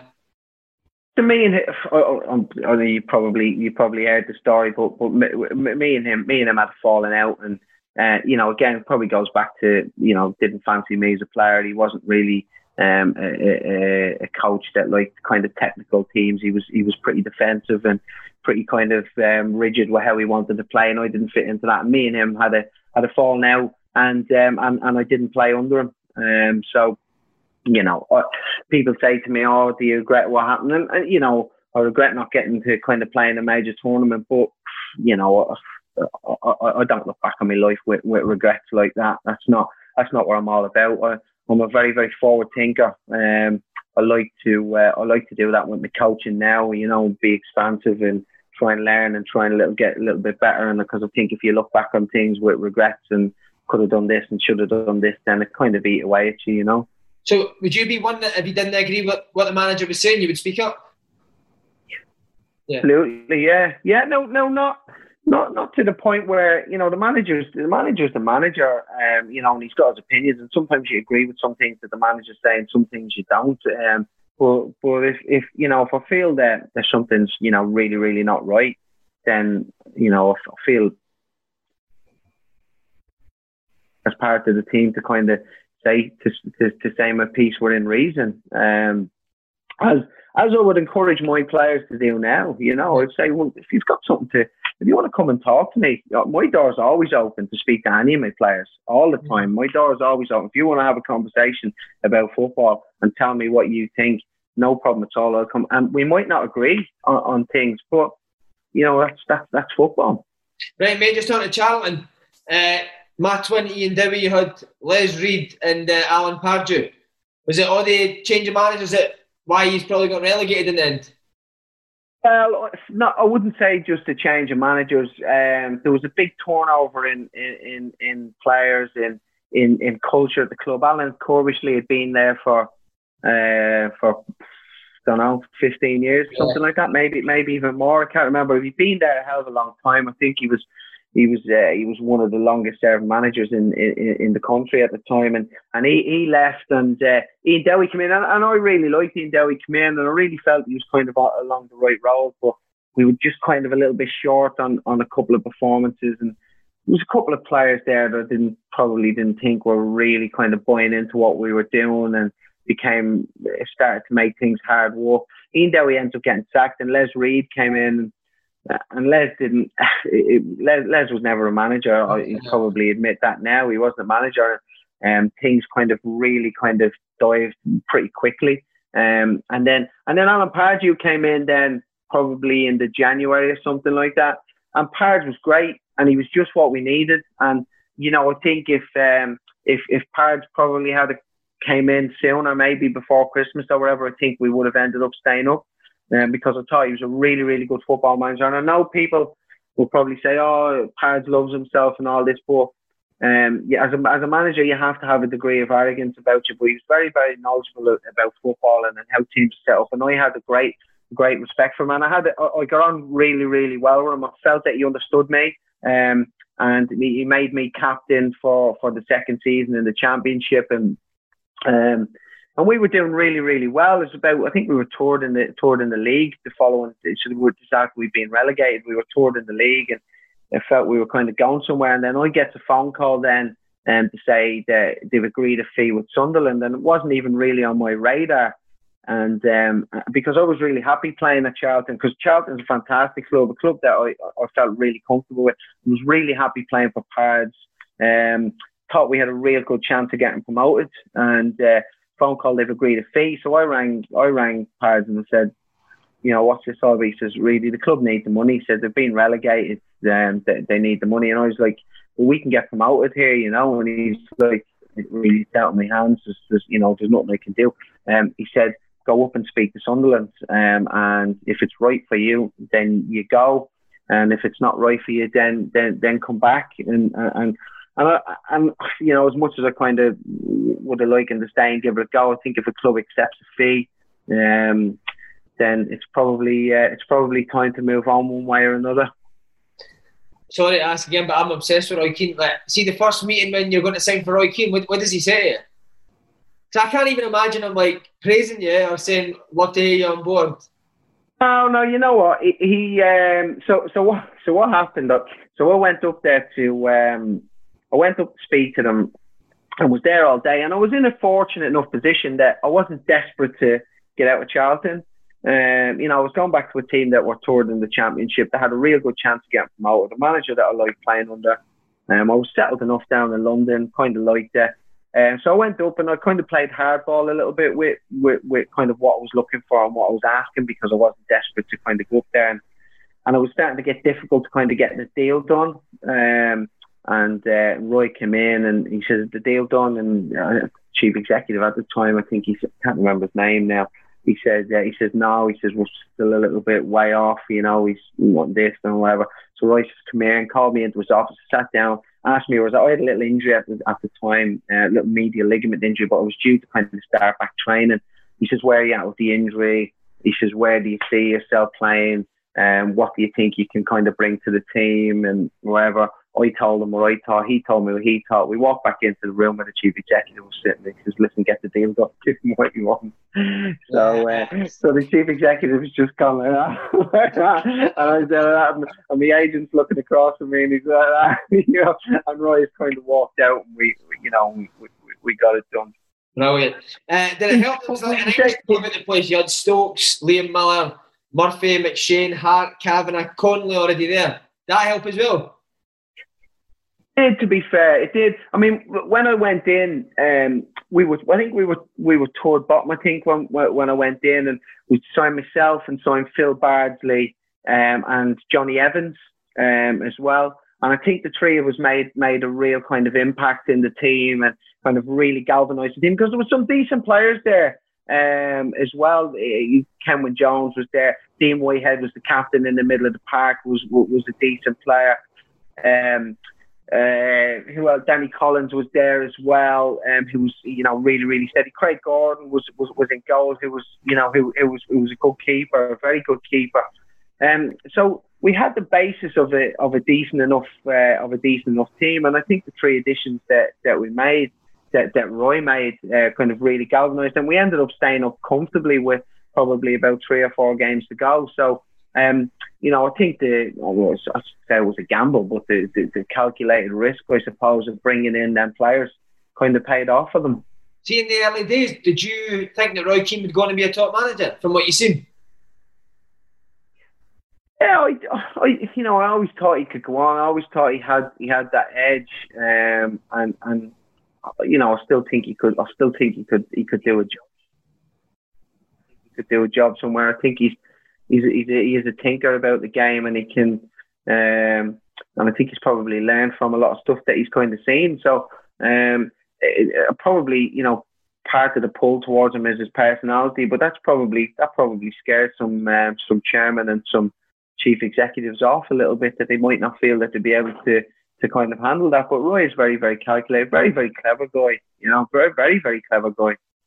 Uh, people that we've had on played in that team as well said that Anthony Stokes was never on time. Is that how you remember him as well? yeah, Stokesy was Stokesy was never late. Stokesy Stokesy would leave his house Uh, like he, he lived down in Wynyard, and, and he'd leave his house, and and you know, you, I remember we were on the coach one day, and he said um, he, he was he was uh, we were on about how, how he'd made it late, and then he told us what time he'd left, and and we walked out by the mileage of how far it was that he would have having to be doing 147 mile an hour all the way from his house to the train training ground to make it there on time. Time he get to left, but the time, but that was the amount of time that he gave himself. And you're like, Stokesy, come on, bud, like you, you're gonna have to do 147 mile an hour all the way in. so uh, yeah, he looked like. Stokesy did character, proper character. Yeah. he's funny, isn't he? We're, we're going to get him on here, but he cancelled at the last minute. Just kind of guy isn't it? Where is he now? He's not playing. He's not at a club just now. Some boy. Would he have been the one that Roy would get most annoyed with because of the lateness thing? I hated that, and, and, and even Liam Miller as well. Rest him. Uh, Miller, Miller was always late. Um, he, he, he was he, he, was always late, and, and I always remember Miller and Daryl Murphy were on the golf course at Wynyard, and the phone rings. Um, and, and Daryl Daryl told us this, and the phone rings, and um, it's it's the gaffer, like, and, and Liam said to Murphy, says, says Murphy's gaffer's ringing me, so Murphy said, well, you better answer. So he answered the phone, and on like the first tee or something like that, um, answers it. Uh, hi, Gaffer. He says, hi, Liam. Just ringing to let you know that I'm sick of you being late and you're on the transfer list. uh, he's like, oh, hung up the phone, and Murph says, uh, Murph says, what did he say? And then he went, I'm on the transfer list. It's like the boys are about to tee off. Uh, but he was, uh, you know, I mean, they both lived in Wynyard, and, and yeah, they were they were never never on time. And, and Roy hated that. Yeah, hated it. Absolutely hated. It. Why would you be Why would you be late for Roy Keane, man? Why you would never, would you? Why? Why would you be late anyway? I know exactly. Yeah. yeah. There's no war. There's no honestly. God, Honestly, there's there, there's there's not worse. There's not worse than lateness because it's. No, don't get me wrong. Anything happen. There can be an accident. There can be yeah. something. But you know, just give yourself enough time. We Would all the Irish boys socialise together every day up at Sunderland because you're so far away? I would say we did. You know, listen, there, there, were always really good company. You know, we got, but, but there was there was some there was some plenty of good lads up there. You know, I was growing really well with Bardo, uh, Phil Bardsley when he was up there. So we'd kind of go, you know, we we we go for a meal and um, what what we used to do. Uh, even Anton Ferdinand when he came up was uh, was great. We used to go to this. Um, there's a teppanyaki place in um, in Newcastle called Hannah Hannah. I'm not too sure if you've ever been there, but it was great. And, and, and we we used to try and do it like kind of once or twice a month, um, where we'd all go around and, and you know they cook all the food in front of you, and the boys would get up and flick the egg into the hat and, and all that stuff. And, and and it was it was really good. I have to say it was really good. But listen, football clubs are always really really good when things are going well and you're winning games of football it's you know and rightly so it's all about games of football if, if you're winning games of football then then it, uh, everything around the football club just becomes easy. Yeah. Everybody's getting on. But then when you start losing a few games of football, then you start to see people's real characters um, kind of start to come out then and, and, and it can become really, really difficult. Mate, two other big players that you've played with as well. There's been a lot. Uh, Dwight Yorke and Andy Cole. How were they two? Top players, but had they kind of, as their legs had gone by then? Yorkie um, at Sunderland. I never played with Andy Cole, um, but I played with um, I played with Yorkie at Sunderland, and, and, and Yorkie was brilliant. He was actually playing in midfield when I went there, but he didn't really didn't really play. But he was great to have around the place, you know. Um, he was really really good to have around the place. Uh, great lads, real kind of lads lads. You could kind of bounce things off him, and and listen, having his experience around there was was absolutely fantastic. You know, it was it, it was great. And I remember I, I always remember uh, uh, the, the, lads told me this, so it's a little bit of a second-hand story because it was just before I came. But um, obviously, he played with Roy, hadn't he? Um, yeah. um, Dwight had played with Roy, and I think he, he called him mate or something like that in the corridor one day. Like, and, and I think Roy absolutely lost a big meet, mate. Mate, I'm not your mate. Like, uh, so I remember the lads telling me about it. Thinking so Amazing. You play him. It's the last thing you call him, like the last thing you call him. no, that's amazing. Uh, need to ask you as well, mate. Uh, Jordan Henderson, young kid then. How, how, was he back then? Could you see him going on to be? Be honest. Totally honest, I couldn't go on to see him. A, a little bit like Wes Morgan. I'm talking about these these two young players that I played with. They both gone on to lift um to lift the uh, the champ uh, the the Premier League trophy. and like that's a massive thing to do. Absolutely massive thing to do. I couldn't have seen him doing that. I always thought that he was going to play at a, a really, really elite level. I thought after the first, I remember he went on loan to Coventry um, and done really, really well. But he was playing right wing at the time. Um, and uh, when even when he came back to Sunderland, but he, he brought such an energy to the team that uh, he kind of, sometimes you know people were struggling. Some of the older lads even he dragged them along with his energy, you know. And um, to see how he's improved uh, technically, physically, how he's improved year on year, how he's got strong. He could always run, uh, but um, he's the way he's bulked up, how strong he is, uh, and technically how he's improved everything, and how he's how how he's turned into the leader that he is. Um, for me, fully deserved player of the player of the, of the season last season. Um, he's a he, he's the one that drives that Liverpool team, and I know they've got loads of superstars and all the things, but he's the glue that kind of holds that all together there, and really, really drives them. That drives their standards, not just in games, but every single day in training. And uh, if you're the one who's driving that team and the captain of that team, that brings its own responsibilities, and uh, he has done that phenomenally well. Lifted the Champions League trophy and lifted the uh, Premier League trophy. He's a credit to himself and he's a credit to all his family. And he's a credit to Sunderland as well because he's a local Sunderland boy, and and, I, and they're all very very proud of him up there, and rightly so. Like you said, mate, you stayed up your first season, but then problems lay ahead. Roy Keane the, the next season. Uh, when could you tell things weren't going to end well? We signed uh, Pascal Chimbonda and Djibril Cisse and, uh, and El Hadj Diouf I remember.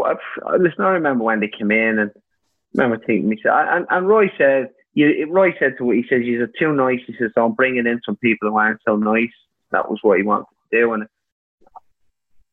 imagine. I don't know if anybody's even asked him, but I would imagine he probably regrets bringing them in because um, it turned out to be a real imbalance in the squad, you know, and it started to kind of get a little bit hand. There was arguments and fights and training all the time. Roy ended up leaving. El Hadj Diouf fighting with everybody, pulled out a knife to uh, Anton Ferdinand and no way. Uh, yeah, yeah. I mean, listen, that's uh, all that happened. Like you know, um, uh, listen, listen, that's that's not me telling you that, and that's not kind of out there. That's yeah. you know, that was that was it was public knowledge. It was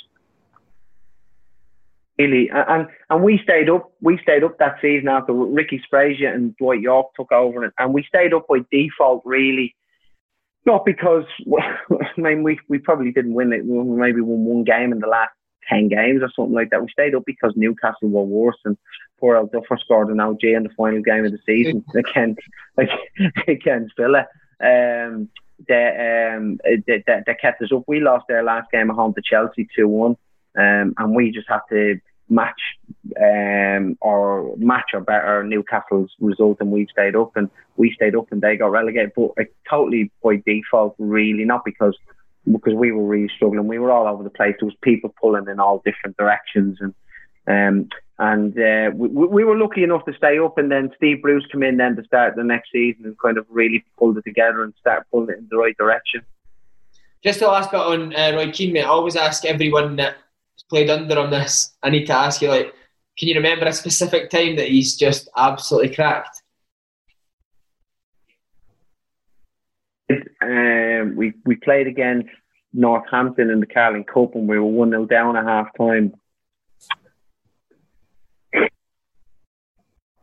Said to the kit man Cookie, he says, he straighten up the, uh, the the tactics board there, you know. So we thought he was about to you know, do some bits on the thing. He went and like mm. booted the tactics board, Subbuteo men flying everywhere.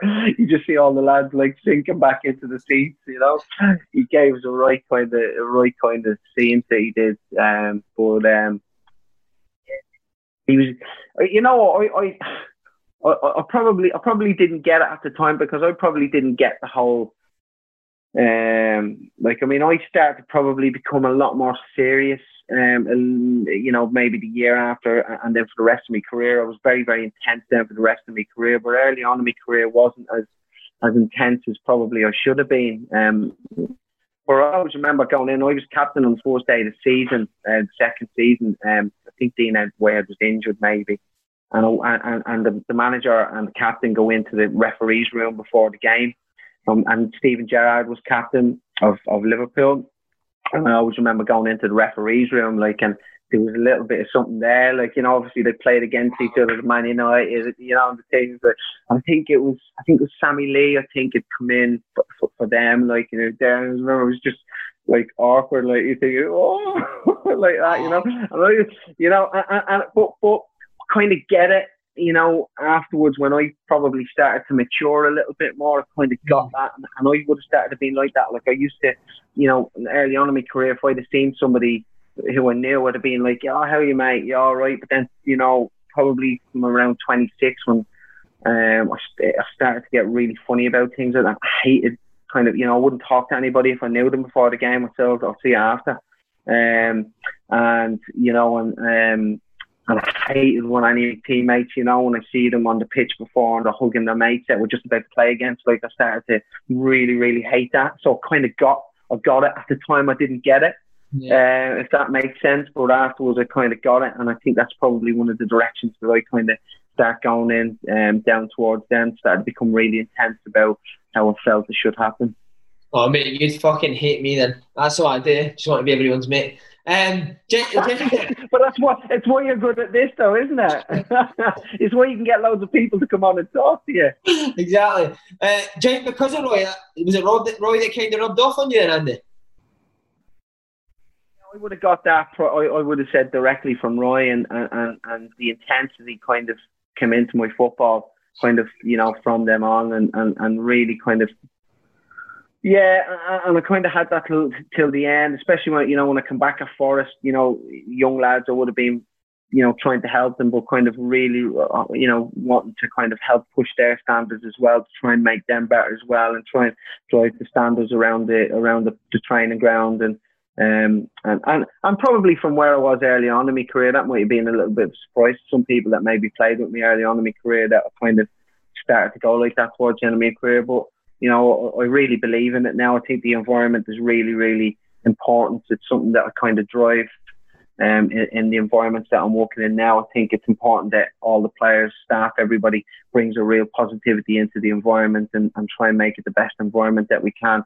Don't get me wrong, I love having a laugh. I love having a bit of bit of crack with the lads. But when we're walking, hmm. uh, we're we're walking. You know, it's very very serious stuff because football is serious. You know, you can have fun while you're doing it, but I think it's very, very serious because there's there's great rewards to be had. There's great um, glory to be had. Um, you know, and I know there's good financial rewards for the top footballers, but getting a promotion on your CV or winning a cup or something like that, I mean, stuff.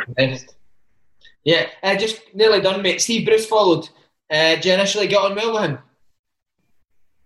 Initially got on all right with him and uh, played on him, and he actually done a really, really good job at Sunderland. Um, quite an old school manager. Um, uh, he brought Eric Black in, and Eric Black would have done the majority of the coaching, but Steve Bruce was always there, um, and always had a big input into the shape and into you know into, didn't didn't let Eric kind of take the shape and stuff. Steve would take the shape, and everybody knew exactly what to do. And really, really, a really, really good manager. Um, um, I would say. Um, very, very structured. Everybody knew their roles um, and knew how to set teams up to play against the opposition.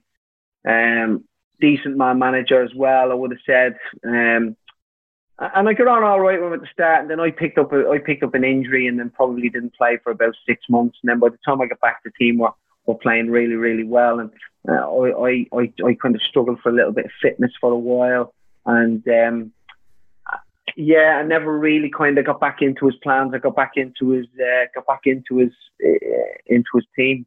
Mm. And then uh, two loan spells, Sheffield United and Blackpool. Is that when you kind of know your time's up at the club?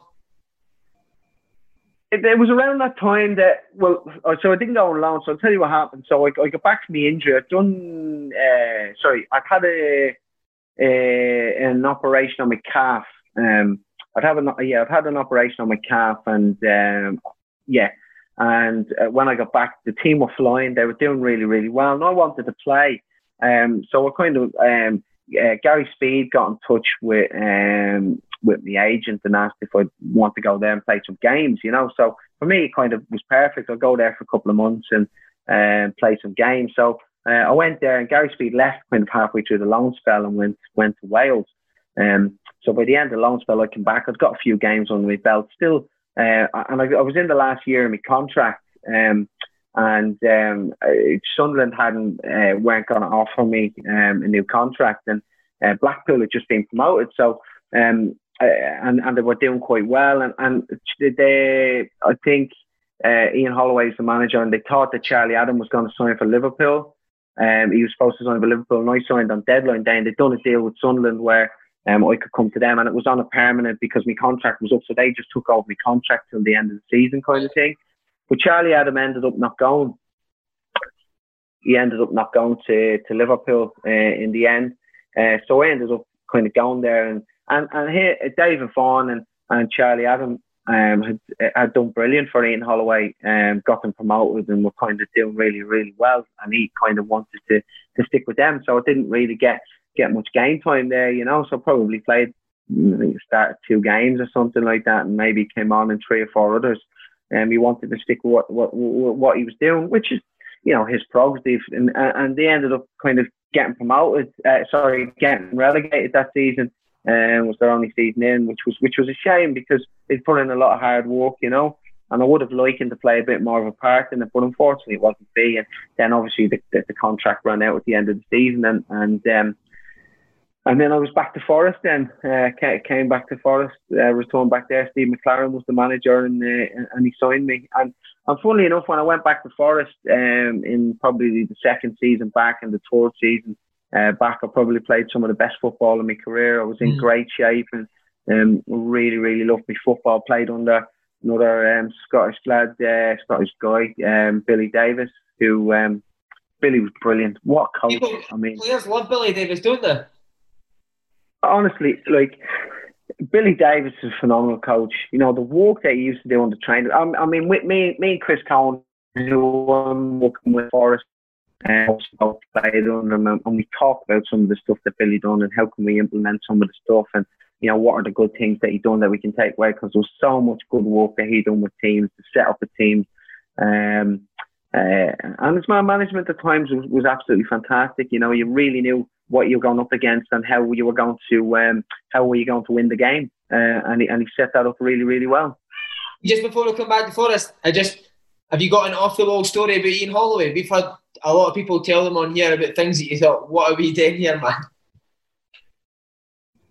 Because he's a proper character, you know. He's a real character. He was great with his stories. He was always brilliant with stories, you know. He and he could be telling you about the most random things ever, you know. Like he, you know, he'd be telling you about. Um, I mean, I remember he's telling us a story. He used to have these chickens or something like that, and he's telling us this. The story where he says, uh, chick, like he come in and we're about to do the team talk. You think he's going to name the team here, and he's like, and he's saying, chickens are stupid. And I'm like.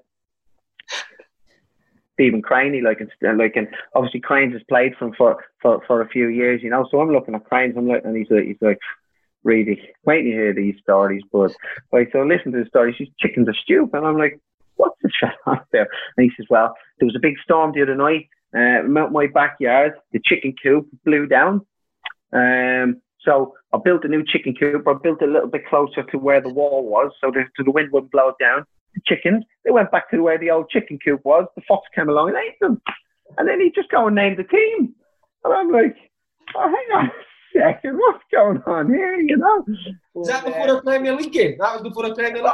Yeah, yeah, of course it was. Yeah, but but the lads loved him, and they, and he got the best out of them as well. And he's a great character, and you need characters in the game. Very very knowledgeable, and got loads of promotions under his belt. Um, done great with loads of different football clubs, and. Uh, a fantastic manager, and he has been, and he's doing a great project now at the moment up in Grimsby, where he's gotten involved as one of the owners, and he's managing as well. Yeah, and and, and I have no doubt that over the next few years that Grimsby will be. Um, the, Grimsby will, will, kind of really, really improve because he's, he's a great character. The game of football needs characters like himself yeah. and like Joe Kinnear and people like that. Uh, see, just on Steve McClaren, uh, what went wrong with him for him at Forest? I think I think Steve was promised loads of signings and kind of lots of money and and ended up getting stuck with me. so uh, so um, probably didn't walk out. But he, he, he me and uh, me me and John Greeny used to have a lot because he signed both of us and John played with him at Middlesbrough. And, you know, John was a great lad and Um, and we, we always kind of joke he, he, he wanted to sign big money players, uh, eight or nine million quid or whatever like that, and he ended up getting stuck with us. Um, and yeah, and, and then I think he probably seen then that the, the, the club were probably going in a different direction to what he felt the club was going. They weren't prepared to spend the amount of money, so he ended up leaving after kind of two months or three months or something like that. You said you were flying, mate. How, uh, see the turnaround in managers in your remaining years. How frustrating was that lack of stability? Was I mean, we had loads of managers. So when Steve McClaren left, Steve Cotterill came in, and and um,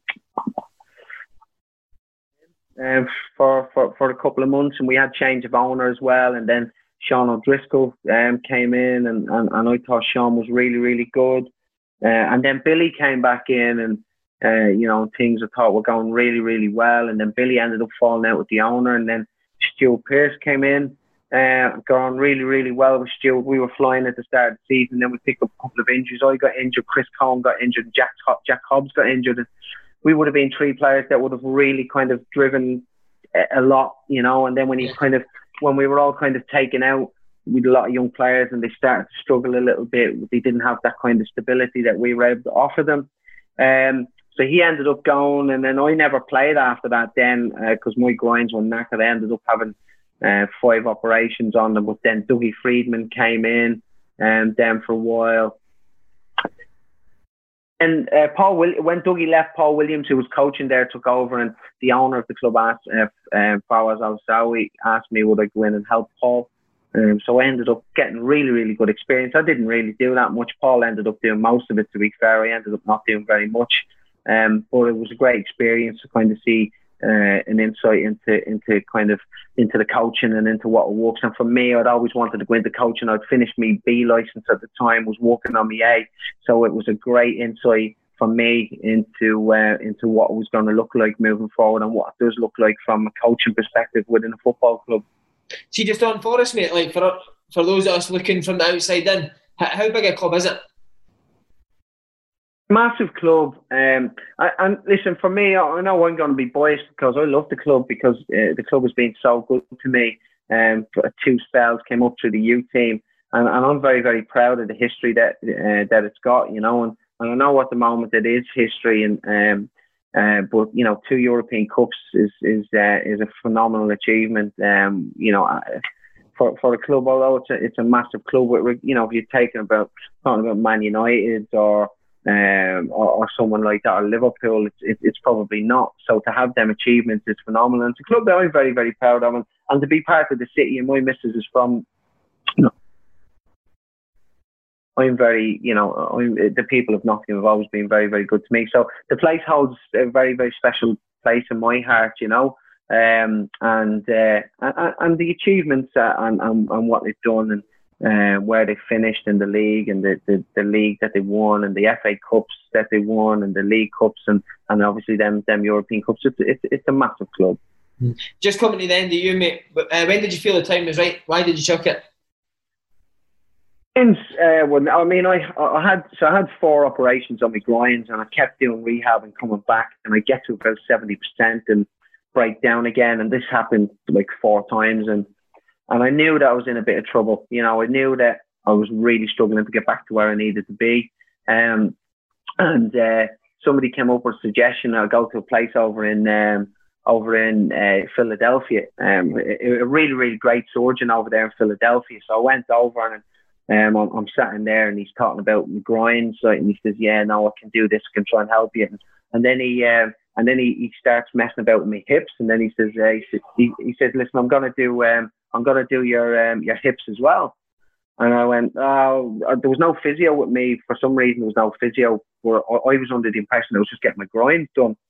So he says, going to do your hips. So I'm like, oh, I don't know. But he's like, no, it's all right. And then looked outside the office and, and this fella came out on like a Zimmer frame. He says, he's just had his groins and his hips done. He's on a Zimmer frame. He's like, listen, pal, just do me groins and we'll see how we get on with that for us, will you? So, so we done me groins and, uh, and I done the uh, I done the rehab for my groins um, to the letter and um, tried to get myself, but you know, get to 70, 75 percent, try and whip a ball, um, and I just kind of feel them go again. And I thought to myself, if I can't whip the ball, then there's no point in me playing football. And and um, and I, I just couldn't get back to the level that I needed to get to. So unfortunately, uh, that was the end for me.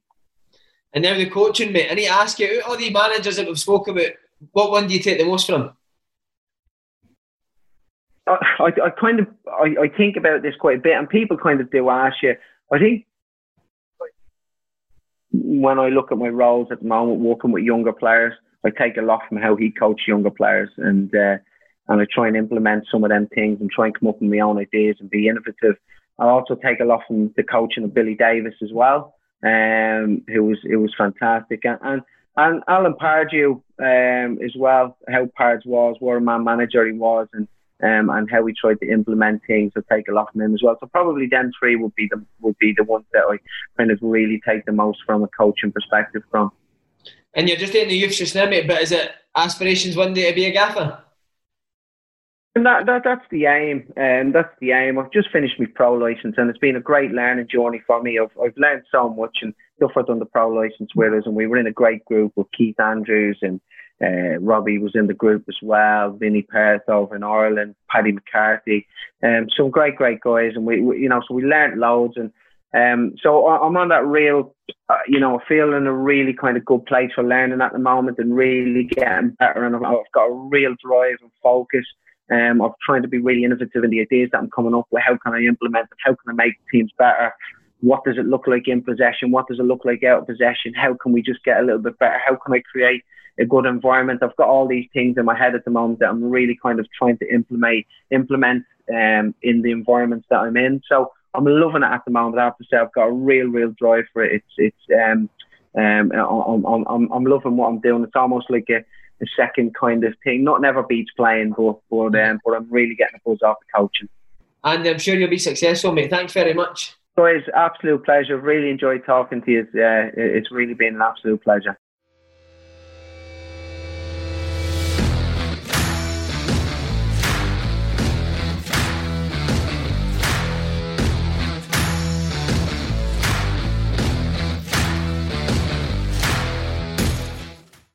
The early bird gets a big deal with great value home cover from SuperValu Insurance. Get a great quote and search SuperValu Insurance now.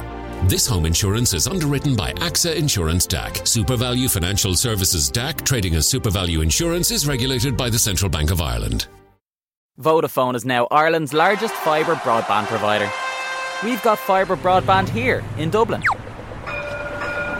here in Clifton and now here.